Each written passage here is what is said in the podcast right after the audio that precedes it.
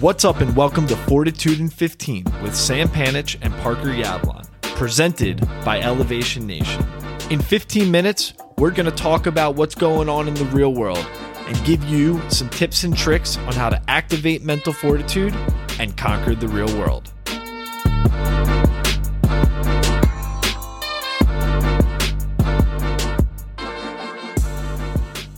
Parker, it's that time of the week again. Time for another episode of Fortitude in 15. How the heck are you? It was wonderful seeing you last weekend in DC. Thanks for coming to visit. We had an absolute blast. We worked on a ton of different ideas, but now it's uh, unfortunately back to reality. How's your week been, man? back to reality. I mean, it's always been reality. I think it was a good time seeing you and seeing some other friends and traveling. Call, caught a good Ravens game on Sunday night as well. Back in New York City, back in my routine. It feels good to be back in my routine. Honestly, sleeping on a couch for three nights in a row definitely messes up your routine. But I know you are down in Georgia actually for uh, a pretty serious circumstance. How are you doing? I think that's more important. I'm doing well. Thank you for asking. Um, yeah, you know, just uh, going down here, have some uh, medical stuff to take care of with the fam. So down here, helping out, taking care of everybody, and uh, just spending some quality time with my parents. Um, it's been, you know, hard but wonderful to be down here. I'm kind of like you, where I'm in a weird routine now. I tried to get a little mini workout in today, but uh, not having a gym, all I got are I brought a pair of resistance bands with me. So we did a quick workout that way. Um, but it's hard to get into a routine when you're not in your comfortable environment. Um, but we're making do. I appreciate you asking. And I think that kind of leads to an interesting topic for Fortitude in 15 for today um, that I kind of want to pivot a bit. I know we had discussed a certain idea, but I think you teed up a, a different idea nicely just about when you're in certain scenarios or situations and you can't get necessarily comfortable or in a good rhythm. So, for some people that maybe never develop a routine or rhythm, this happens in their apartments, this happens in their homes, and they just haven't started that journey of I want to get into a routine. I want to hold myself accountable. I want to make sure I do these things every single day to help get my mind and body right. So for some people, that lack of routine or lack of comfortability is art is just happening in their normal everyday lives. For others, I think both myself and you, Parker, who do have a pretty solid routine when we are in our home, in our comfort zone, in our apartment, when we do step outside of that and go on vacation or need to travel for work or are not in our same environment, establishing that same routine can, even though it's so simple, can be such a battle. No, I, I totally agree. When your routine gets messed up, it's like, dang, I'm you feel like you feel something. Like you're off or something is not the way it's supposed to be. Uh, and a lot of times we choose that. I think that's what's really interesting. I think like one thing I think about when we talk about routine is like in work when you uh, have new a new manager or a new project or a new thing you're working on and you're jumping into that your routine changes and you feel like almost like there is this discomfort because you don't know how a meeting is going to be run. You don't know your role in that meeting. You don't know your role on the team until it takes time for you to figure out a new routine as you acclimate to the change in work. But I think the same, like you said, goes happens all the time in our regular life. But I think it's really impactful though if a change happens at work. Like that is where that could be a big challenge. So I guess uh, do you have a story that goes along with that, Parker, of when you did need to acclimate at work? Because I was more so thinking, you know, in the personal life at home, getting your mind and body right is typically where I do most of my routines. I don't know if I necessarily have a work routine as much or a, a work comfort zone. So what does that look like for you? Yeah, I mean, it, it can be as simple as you know, for me, when I changed the project, um, you know, you're working with totally different people who have different norms, different expectations. One manager is having a meeting at 9 a.m. for the first meeting of the day. Another meetings another manager that you're going to has a meeting at 10 a.m. What do you do to fill your time with all that extra time that you have in the morning? Oh, my routine is going to change. But then when you go into meetings, I mean, a manager could rely on you in meetings and be like, Parker, you're taking this meeting, you're doing this, and that's your role. But then you go to a new project and a new manager has a different leadership style and your routine is now changed because now you're maybe a note taker or now you're maybe providing this perspective. And sometimes I feel like that can be really uncomfortable because you're not used to it. And it takes time then to get used to that new routine. And then that becomes the norm, which is pretty interesting. And the norm, whether it's good or bad, is like the way you're going about every day and this goes back to some of our many discussions on comfort zone and comfortability. So if oh you God, haven't totally. listened to episode, I have no idea, but look for episode our episode with Rachel Gross. We had an entire conversation with her about the difference between pushing yourself and stepping outside of your comfort zone and making your environment comfortable for you. And I think I, I want to recap that for Elevation Nation if you haven't listened to that episode, because I think that's super insightful when it comes to routines or being outside of the ordinary, like I am right now, being uh, in an Airbnb in Atlanta, is figuring out the difference between your comfort zone and being comfortable. So, for example, I have skipped working out and meditating the past two days being down here. Is it because I am not comfortable in this different environment? Maybe.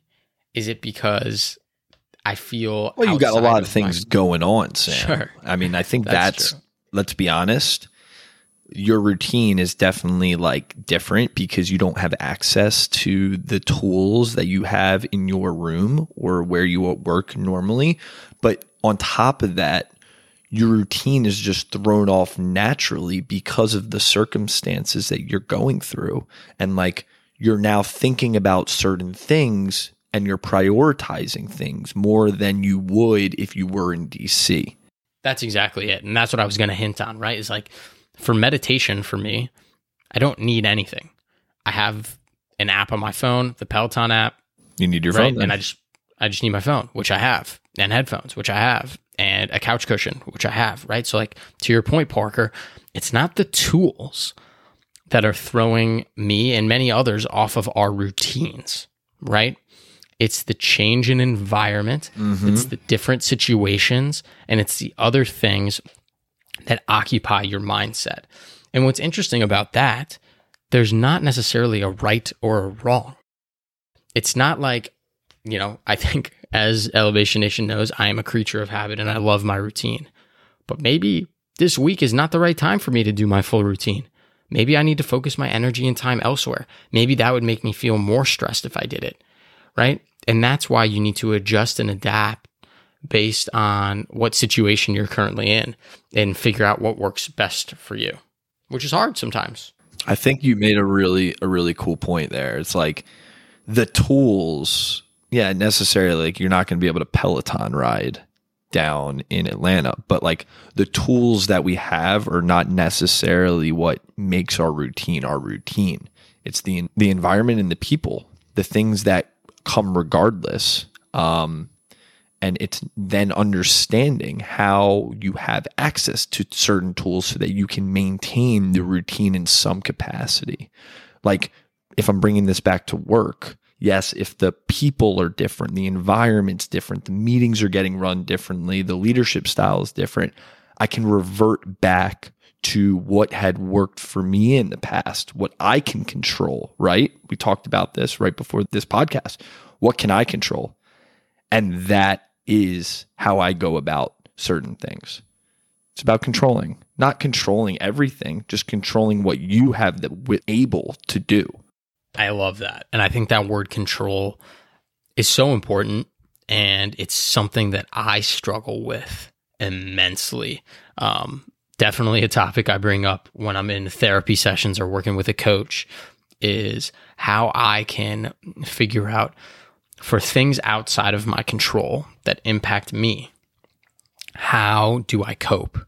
And for me personally, I over plan and over organize, as Parker knows. Or maybe you overestimate the amount you can actually control. Well, that's exactly yeah. That's Yeah. coping mechanism. Right? Exactly. Like, to- When in reality- to try to yeah, I can't do anything about it. Like nothing's going to change. But for me to try to cope with things outside of my control, I try to get super organized and I mean- detailed and on top of things because it makes me feel more in control and comfortable. uh, we can get a little cliche here. It's it's not about what happens, but what you can control is how you react to it. You know, you can control your mindset. If we're bringing it back to mental fortitude here, it's just bringing it back to like, damn, I can either think of this this way, or dang, uh, I can't do anything about it.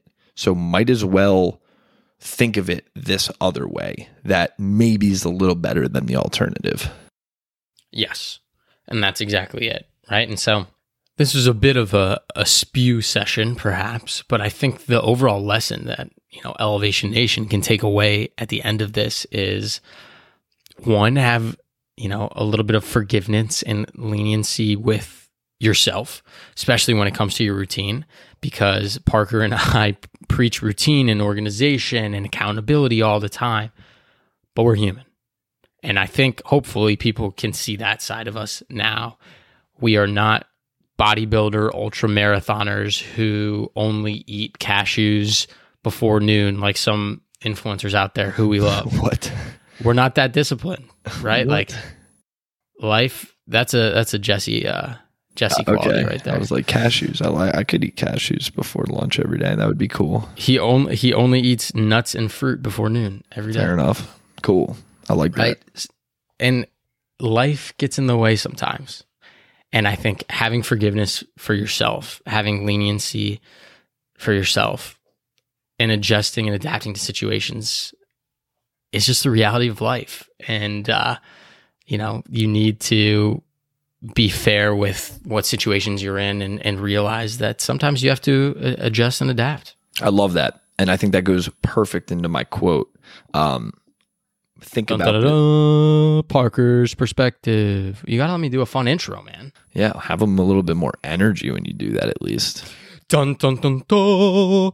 Parker's perspective. All right, fair enough. So you're not going to ever guess who said this quote. It's an NBA player, legend, plays for the Lakers, and it's not LeBron James. It's Alex Caruso. And he said this, and it resonated so well. I think this is going to be perfect for young adults. A big reason why guys get stuck in the G League is that they don't realize the position they're trying out for. It's like going to a job interview thinking you're going to be the CFO and they're looking for someone to clean the bathrooms.